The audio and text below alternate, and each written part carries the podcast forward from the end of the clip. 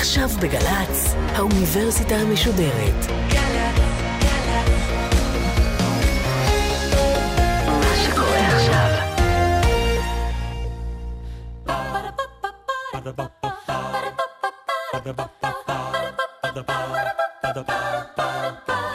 האוניברסיטה המשודרת מציגה מבוא ל עם קובי מידן, והסמסטר טקסטים מכוננים של הישראליות. והפעם שיחה עם הפרופסור אריאל הירשפלד מהאוניברסיטה העברית על בעיר ההרגה, מאת חיים נחמן ביאליק. עורכת ראשית, מאיה גאייר. שלום לכם. זאב ז'בוטינסקי כתב בהקדמתו לקובץ של שירי ביאליק שתרגם לרוסית, כך: לעתים מוצאת ההיסטוריה אנשים שבידם היא מפקידה את זרעיה. ובשעה חשובה וקשה בהיסטוריה החדשה של העם היהודי, בשעת משבר שבין תקופה לתקופה, נפל תפקיד זה בחלקו של ביאליק. במילים אלה התייחס ז'בוטינסקי לפרעות בקישינב של שנת 1903, ולתגובה של ביאליק אליהן, בעיקר לפואמה "בעיר ההרגה".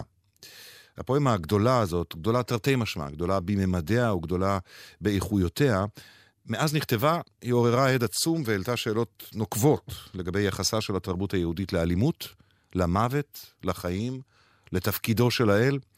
והכוח השירי והאידיאולוגי בשירה הזאת זכה להכרה בקרב קוראיה הראשונים וקוראיה האחרונים, המאוחרים יותר, ועם זאת, היא עוררה המון מחלוקת, והיא מקרה מרתק של יחסים בין משורר לאומי לעמו. הנה הפתיחה של בעיר ההרגה לחיים נחמן ביאליק. קום לך לך אל עיר ההרגה, ובאת אל החצרות. ובעיניך תראה, ובידך תמשש על הגדרות, ועל העצים, ועל האבנים, ועל גבי טיח הכתלים, את הדם הקרוש, ואת המוח הנקשה של החללים. ובאת משם אל החורבות ופסחת על הפרצים, ועברת על הכתלים הנקובים, ועל התנורים הניתצים, במקום העמיק כרכר המפץ, הרחיב הגדיל החורים, מחשוף האבן השחורה וערות הלבנה השרופה. והם נראים כפיות פתוחים של פצעים אנושים ושחורים, אשר אין להם תקנה עוד, ולא תהי להם תרופה. וטבעו רגליך בנוצות, והתנגפו על תילי תילים של שברי שברים ורסיסי רסיסים, ותבוסת ספרים וגבילים. כיליון עמל לא אנוש, ופרי משנה עבודת פרך. ולא תעמוד על ההרס, ועברת משם הדרך, ולבלבו השיטים לנגדך, וזלפו באפך בסמים, וציציהן חציים נוצות, וריחן כריח דמים. ועל אפך ועל חמתך תביא קטורתן הזרה את עדנת האביב בלבבך, ולא תהי לך לזרה. וברבבות חיצי זהב יפלח השמש כבדך, ושבע קרניים מכל רסיס זכוכית תשמחנה לעדך, כי קרא אדוני לאביב ולטבח גם יחד. השמש זרחה, השיטה פרחה, והשוחט שחט. זו הפתיחה לבעיר ההרגה, ונדבר על היצירה הגדולה הזאת עם הפרופסור אריאל הירשפלד, חוקר ספרות ותרבות ישראלי, לשעבר ראש החוג לספרות עברית באוניברסיטה העברית בירושלים. פרסם מאמרים וספרים רבים, וביניהם הקשור לענייננו הספר כינור ערוך, לשון הרגש בשירת חיים נחמן ביאליק, שיצא לאור בשנת 2001. פרופסור אריאל הירשפלד, שלום לך. שלום. קשה לדבר, קשה לנשום אחרי הפתיחה הזאת. אבל ננסה לנשום אולי אה, עם מעט רקע היסטורי. 1903, פרעות בקישינב, מדוע הן כל כך מזעזעות את היישוב, את הקהילה היהודית ואת ראשיה, ומה המנגנון שדוחף את ביאליק לכתיבה של היצירה הזאת? אמ, באמת היה כאן דבר יוצא דופן. הפרעות בקישינוב היו אירוע שהבהיל מאוד מאוד את הקהילה היהודית במזרח אירופה, משום שבו היה די ברור שהשלטונות היו שותפים לפורעים, שבדרך כלל היו, באו מכיוון האיכרים והעם הפשוט, שפרה בקהילה, בקהילות, והייתה מין הסכנה לדבר הזה, איזה הרגל. במקרה הזה היה די ברור שיש משהו שהוא אולי יזום מגבוה. גם צריך להוסיף שמזה 20 שנה בערך לא היו פוגרומים בסביבה הזאת, ועוד דבר זה שבפוגרומים לא הרגו. הרסו בתים ואנסו נשים ושדדו המון רכוש, ובאמת דאגו להעיף את הנוצות מתוך הקסתות וליצור אווירה של פאניקה נוראה. וכאן הייתה פתאום פריצה אל כיוון ההרג. נהרגו 49 אנשים, וזה היה אסון שלא לא שיערו בכלל שהוא יכול להתרחש, ולכן הבהלה הייתה כל כך גדולה. ובאודסה, במקום שבו ביאליק היה משורר עולה, כבן 30, איש צעיר, וגם מאוד אה, מעורה בהתרחשות התרבותית והספרותית של הדור, הוא כבר היה מפורסם, והוא כבר היה עורך בכתב העת אה, השילוח. אבל הוא עוד לא היה מה שהיום קוראים לו משורר לאומי. הוא נהיה משורר לאומי די בעקבות הפרשה הזאת. הידיעות על הפוגרום הזה הגיעו לאודסה בסוף פסח, מחרת הפוגרום, וביאליק הגיב מיד בשיר המאוד מפורסם על השחיטה. שיר חזק בצורה שקשה לתאר. שמיים בקשו רחמים עליי, כך זה כן. מתחיל למי שמנסה לפשפש כן. בזיכרונו עכשיו. וכמובן הפסוק הידוע, נקמת ילד קטן, נכון. עוד לא ברא השטן. נכון. אם כי הפסוק הזה לא מתחיל כך, הוא מתחיל במילים החשובות מאוד, וארור האומר נקום. נקמת דם ילד קטן. זה מקרה לא נוסף שבו השטן. לוקחים אה, ציטוט ובדרך נכון. מהפכים את משמעותו. בדיוק. Okay. אוקיי. השיר החזק נורא הזה הוא תגובה מהבטן. אם כי יש בצד הגותי חזק מאוד, משום שהיא מצטטת חלק מהתפילה אב הרחמים, שנכתבה על הפרעות בימי הביניים. והדבר שבעצם זה מצטט, זה את נקום דם עבדיך השפוך בחיינו לעינינו.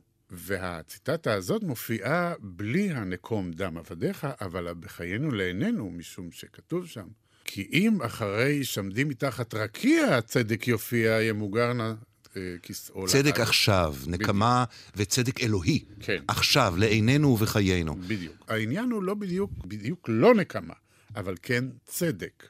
הצדק מובן כאן באיזה ממד אלוהי, והוא לא מפורש. ושוב, על השחיטה, אה, השיר הקצר והנוקב הזה הוא התגובה המיידית של ביאליק. כן. מה מביא אותו לנסוע לקישינב ולכתוב? כן. התאספה ועדה שקראה לעצמה ועדה היסטורית, שישבו בה בן עמי ואחד העם ודובנוב, שמעון דובנוב, ההיסטוריון הגדול, ולכן גם אולי היא קראה לעצמה הוועדה ההיסטורית. והיא שמה לעצמה מטרה להפוך את הפוגרום הזה לאירוע בעל משמעות פוליטית, ולפרסם אותו בעולם קודם כל כדי שידעו, אבל גם כדי לעורר את העולם שיזעק כנגד המדיניות הרוסית. בנוסף לכך, רצו גם ליצור איזושהי תגובה פנים-יהודית, לאומית, חדשה. המטרה שלהם, והם כתבו אותה, הם כתבו מין אני מאמין, על כך שברור שאירוע כזה אסור לו שיחזור. ושהדבר הזה מותנה גם בתפיסה העצמית של היהודים את עצמם.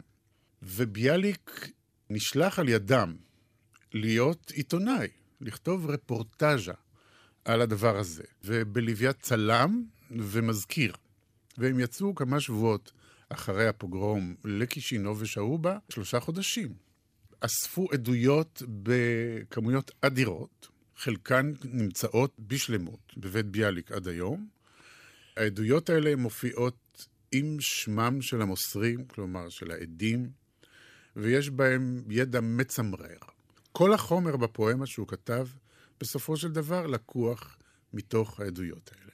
ביאליק היה שם הרבה זמן, ואיבד את המחשבה של מה עושים עם זה, עם כל החומר הזה. בסופו של דבר הוא לא כתב רפורטאז'ה. הוא חיכה לקיץ, וביולי-אוגוסט אותה שנה הוא כתב את הפואמה הזאת וסיים אותה פחות או יותר בתחילת ספטמבר. והשאלה ששואלים רבים מפרשניו היא למה הוא לא כתב רפורטאז'ה אלא את השירה הגדולה את הזאת. השירה הגדולה הזאת, והתשובה לזה, בסופו של עניין, לא ידועה. אולי, אני מעלה סברת קרס כזאת, כן. אולי מכיוון שהוא היה קודם כל משורר, ואחר כך עיתונאי, היסטוריון, חוקר, ואפילו איש פוליטי. קודם כל משורר. ברור. עכשיו, לפני שנצלול אל תוך היצירה פנימה, כן. הייתה גם סוגיית צנזורה. ולכן גם פורסמה יצירה בשם אחר תחילה. היא נקראה מסע נמירוב, ועל ידי זה היא הוסתה 400 שנה אחורנית. כאילו שיר היסטורי. כן, לצנזורה היו כמה טענות. אחת, הפחד מפני הנטורליזם או הקונקרטיות הזאת. דבר שני, זה שיש כאן כמה משפטים על אלוהים, שהם כל כך חמורים, שהם הפחידו גם את הנוצרים. והצנזור, שהיה נוצרי, אילץ את ביאליק למחוק שני משפטים מן הפואמה, וביאליק מחק אותם במהדורה הראשונה. מרתק. אה, לנושא האלוהים, היחס לאלוהים, שנדמה לי שאתה מעמיד אותו די במרכז העשייה השירית או האמירה ההגותית של ביאליק, תכף. אני רוצה ללכת לפני כן ליחס שלו אל הקורבנות. כן. ואקרא לצורך זה אה, קטע נוסף אה, מתוך הבית השלישי שם. אה, צריך לומר, הדובר, כך מתברר במהלך השיר, לאט לאט מתברר שהדובר הוא אלוהים. אלוהים שמדבר אל המשורר, הוא מוליך אותו כמעין מדריך טיולים או מדריך היסטורי כן. באתרים השונים. ואז הוא אומר לו כך: וירדת משם ובאת אל תוך המרתפים האפלים. מקום נטמעו בנות עמך הכשרות בין הכלים, אישה אישה אחת תחת שבעה שבעה ערלים. הבת לעיני אמה והאם לעיני בתה, לפני שחיטה ובשעת שחיטה ולאחר שחיטה. ובידך תמשש את הכסת המטונפת ואת הקר המאודם, מרבץ חזירי יער ומרבעת סוסי אדם, עם קרדום מטפטף דם רותח בידם. וראה גם ראה, באפלת אותה זווית, תחת מדוחת מצה זו ומאחורי אותה חבית, שכבו בעלים, חתנים, אחים, הציצו מן החורים, בפרפר גוויות קדושות תחת בשר חמורים, נחנקות בטומאתן ומעלעות דם צווארן, וכחלק איש פת בגו חילק מתועב גוי בשרן, שכבו בבושתן ויראו, ולא נעו ולא זעו, ואת עיניהם לא ניכרו, ומדעתם לא יצאו. ואולי גם איש לנפשו אז יתפלל בלבבו, ריבונו של עולם עשה נס, ואליי הרעה לא תבוא. ואלה אשר חיו מטומאתן, והקיצו מדמן, והנה שוקצו כל חייהן, ונטמע אור עולמן, שיקוצי עולם, טומאת גוף ונפש, מבחוץ ומבפנים. והגיחו בעליהן מכורם, ורצו בית אלוהים, וברכו על הניסים שם אל ישעם ומשגבם, והכהנים שבהם יצאו וישאלו את רבם, רבי, אשתי מהי, מותרת או אסורה? והכל ישוב למנהגו, והכל יחזור לשורה. זה מזעזע. הוא מפנה, מה זה אצבע מאשימה? עשר אצבעות מאשימות כלפי הגברים היהודיים. נכון מאוד.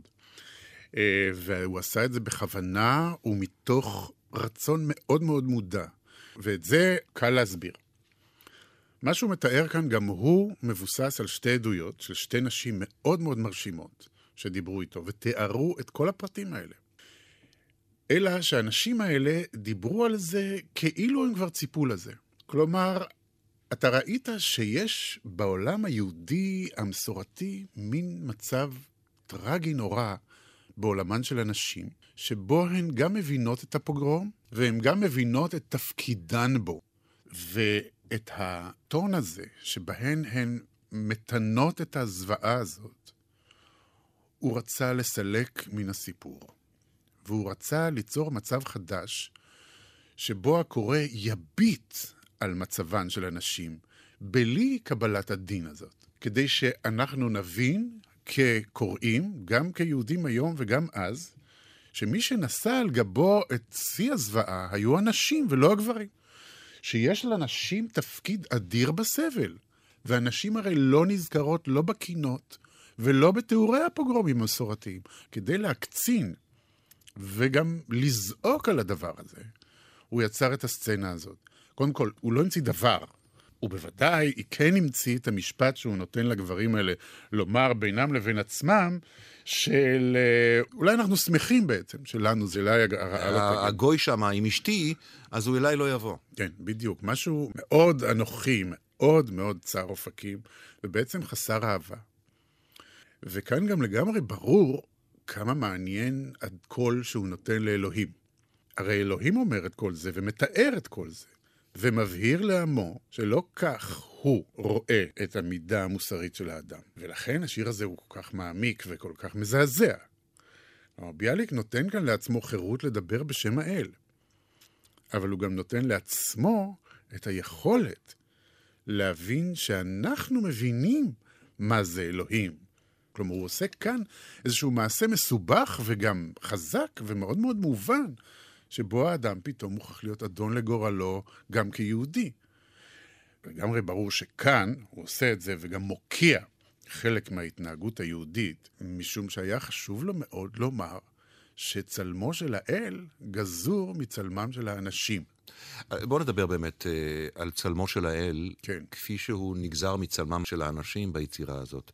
נקרא ציטוט אחד מכמה אפשריים, אבל אולי בוטה שבהם. סלחו לי, אומר אלוהים, סלחו לי עלובי עולם. אלוהיכם אני כמותכם. אני הוא בחייכם, וקל וחומר במותכם. כי תבואו מחר על שכרכם, ודפקתם על דלתי, אבטחה לכם, בואו ראו. ירדתי מנכסיי. אלוהים הוא חסר אונים. אלוהים הוא קבצן יהודי. נכון. נשמע לי כאן הדהוד וגם היפוך של תפילה יהודית אה, ערב יום כיפורים, נכון?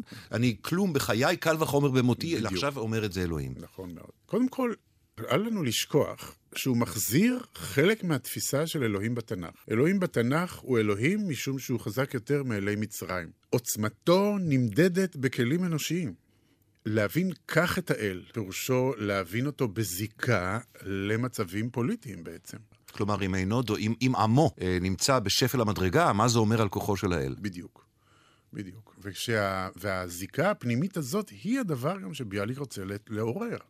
זאת אומרת שזאת אלוהיות המצב הרוחני הזה. זה מעניין מכיוון שהשפה, אה, כפי שרמזנו קודם, היא שפה של נביאים. אבל תפיסת האל היא לא של הנביאים, אלא של חמשת חומשי התורה. נכון מאוד. תראה, קודם כל, כשקראת את זה, זה גם בלט לי שוב בפעם האלף. שהעוצמה של הטקסט הזה היא באמת תנכית. כלומר, הוא הצליח לא רק לצטט המון דברים מתפילות ומן התנ"ך, אלא ליצור איזשהו וולטאז', כן, איזשהו מתח חשמלי, סגנוני, ספרותי, שנותן לקורא, במיוחד העברי, הרגשה שהוא קורא דברים שנאמרים על ידי כוחות שהם על-אנושיים. עכשיו, זאת באמת גדולה שירית. כלומר, זה, לעשות את זה אי אפשר באופן מלאכותי. צריך לחיות את זה ולהיכנס אל תוך הדבר הזה.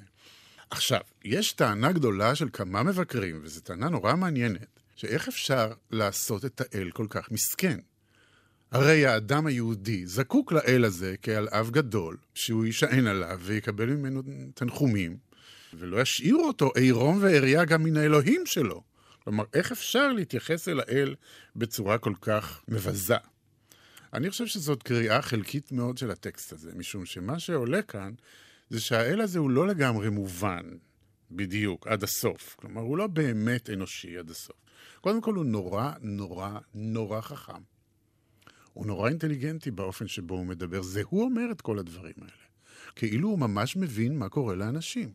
האל, כמבין באמת את עומק הגורל והזוועה שחיים בו אנשים ומראה אותם באופן אנושי כל כך. האל הזה גם פתאום כן מוכיח כוח חדש לגמרי.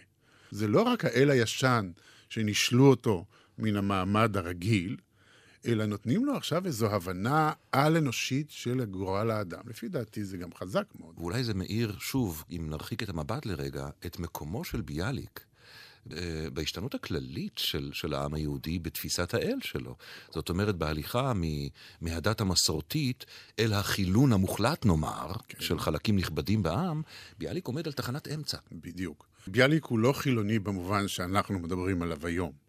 ודאי שמול אדם אורתודוקסי בן הדור ההוא, הוא, לכתוב דברים כאלה זה אפיקורסות גמורה. אבל אם אנחנו חושבים על אמונה כדבר הרבה יותר מקיף מאשר החלוקות הפוליטואידיות שאנחנו כבולים בהן בשיח היומיומי, זה שיר דתי מאוד. ולפני שנמשיך באופן יוצא דופן, אני אומר לכם שאם אתם שומעים אותנו והדברים מדברים אליכם, פשוט לכו לקרוא את השיר הזה. אה, זה לא ביאליק כפי שלמדנו בבית הספר, זה, זאת יצירה מדברת וחזקה, ואם תיקחו את אחת המהדורות המוארות, אז גם המילים הקשות אה, יבוארו שם. עכשיו, פרופסור הישפלד, אתה אמרת תחילה שלשיר הזה יש חלק מרכזי בהפיכתו של ביאליק הצעיר, בן השלושים, למשורר לאומי. והנה אתה מדבר על... תפיסת אל מאוד מאוד חדשנית, או מאוד מאוד שונה מן הקונסנזוס היהודי האמוני המקובל. נכון. ואנחנו מדברים כאן על עוד דבר, כשדיברנו עליו, אבל נחזור אליו עכשיו. מגיע משורר, דקה אחרי טראומה לאומית, ומפנה אצבע מאשימה אל הקורבן. ואני רוצה לשאול אותך, כיצד התקבלה העשייה הזאת, כיצד התקבלה ההאשמה הזאת בקרב בני הדור, אלה שקיבלו את, ה, את הקונטרס הזה ופתחו אותו בידיים רועדות? קודם כל, הם שמו לב לזה. וזה באמת קטע מבהיל. צריך לומר שגם היום, כשאתה קורא את זה כיהודי, וגם כאדם לא יהודי שמבין באיזה רגע הוא אומר את הדברים האלה, זה מבהיל. וברור שהיו אנשים בדור ההוא לא מעטים שכעסו על ביאליק בחזרה, על הכעס הזה. המפורסם שבהם הוא מנדלה, מוכר ספרים, אבל את הדברים של מנדלה אה, יודעים רק מתי מעט, משום שהוא אמר אותם בחדרי חדרים, הוא לא פרסם אותם. מה הוא אמר? הוא אמר שאתה צועק על אדם שדמו שפוך. ברגע הזה, תחכה רגע. כלומר, יש איזה, איזה, איזו תפיסה רגשית, רגשנית אולי, שטוענת שאת הזעם תחכה איתו עד שנחלים מן המכה עצמה. זה מה שמקובל בשיח הציבורי לומר, הגופה עוד לפנינו, נכון. המתים עוד מונחים בדיוק. לפנינו. וביאליק כאן החליט להיות, הייתי אומר, הרע. הוא ידע את זה היטב, משום שזה מעניין שבתרגום ליידיש של השיר, שהוא בסופו של עניין עשה אותו בעצמו אחרי שפרץ התחיל לעשות את זה, אה, הוא עוד מקצין את זה. כלומר, הוא לא... הוא, יש חלק שהוא מרכך אותו, אבל את הזעם הזה הוא אפילו מקצין, עוד יותר. בגרסה האידית, שאמורה בעצם להיות בעלת תפוצה רחבה מאוד מאוד, נכון מאוד. לדבר אל האנשים שהוא רוצה לדבר אליהם, שם הוא מקצין את הדבר הזה. בדיוק, כן.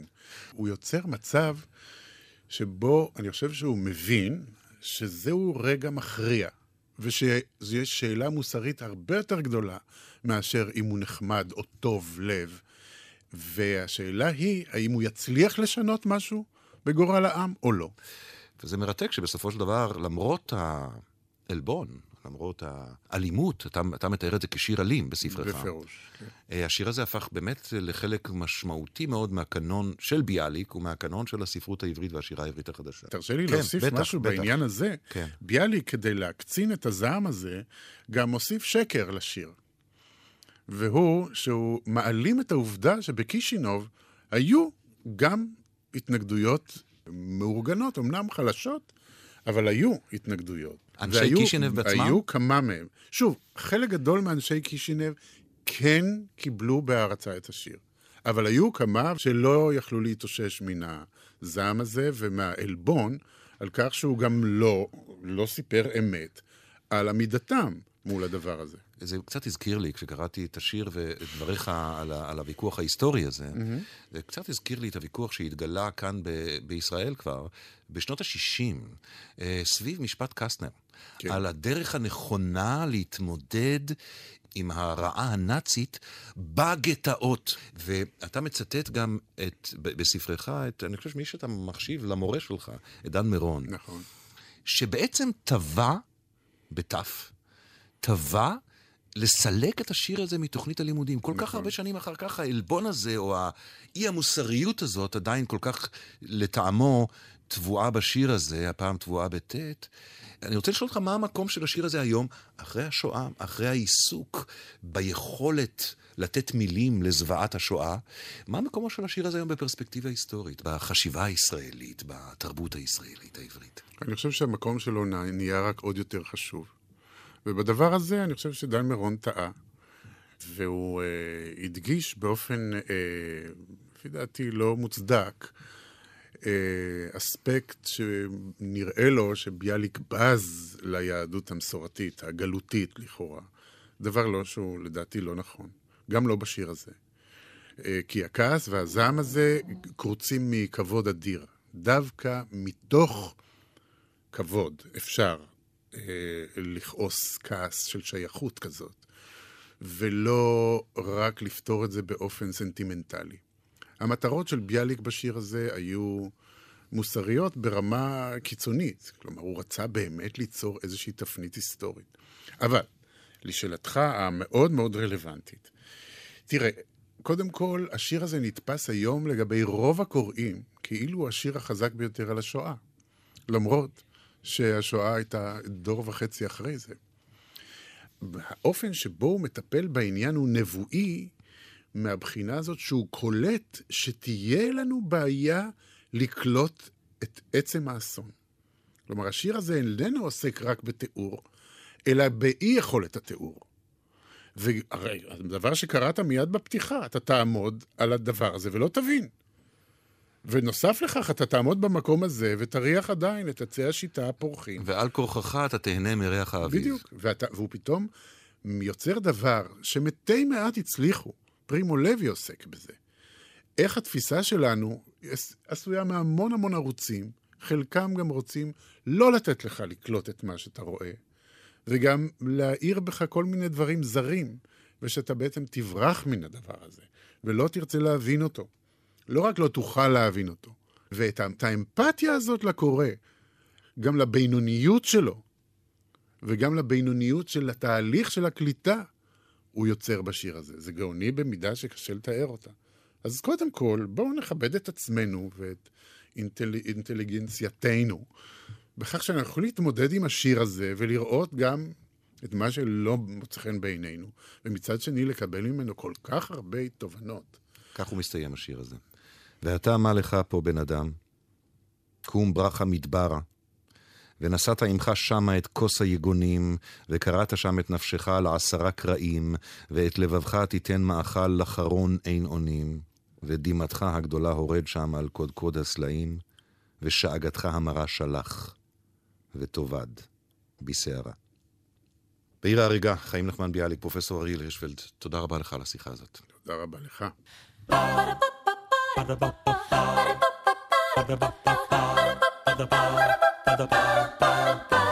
האוניברסיטה המשודרת, מבוא ל... קובי מידן שוחח עם הפרופסור אריאל הירשפלד מהאוניברסיטה העברית על בעיר ההרגה, מאת חיים נחמן ביאליק. עורכת ומפיקה, מיקה נחטיילר. מפיקה ראשית, אביגיל קוש. מנהלת תוכן, מאיה להט קרמן. עורך דיגיטלי, נדב הלפרין. האוניברסיטה המשודרת, בכל זמן שתרצו, באתר וביישומון של גל"צ, וגם בדף הפייסבוק של האוניברסיטה המשודרת.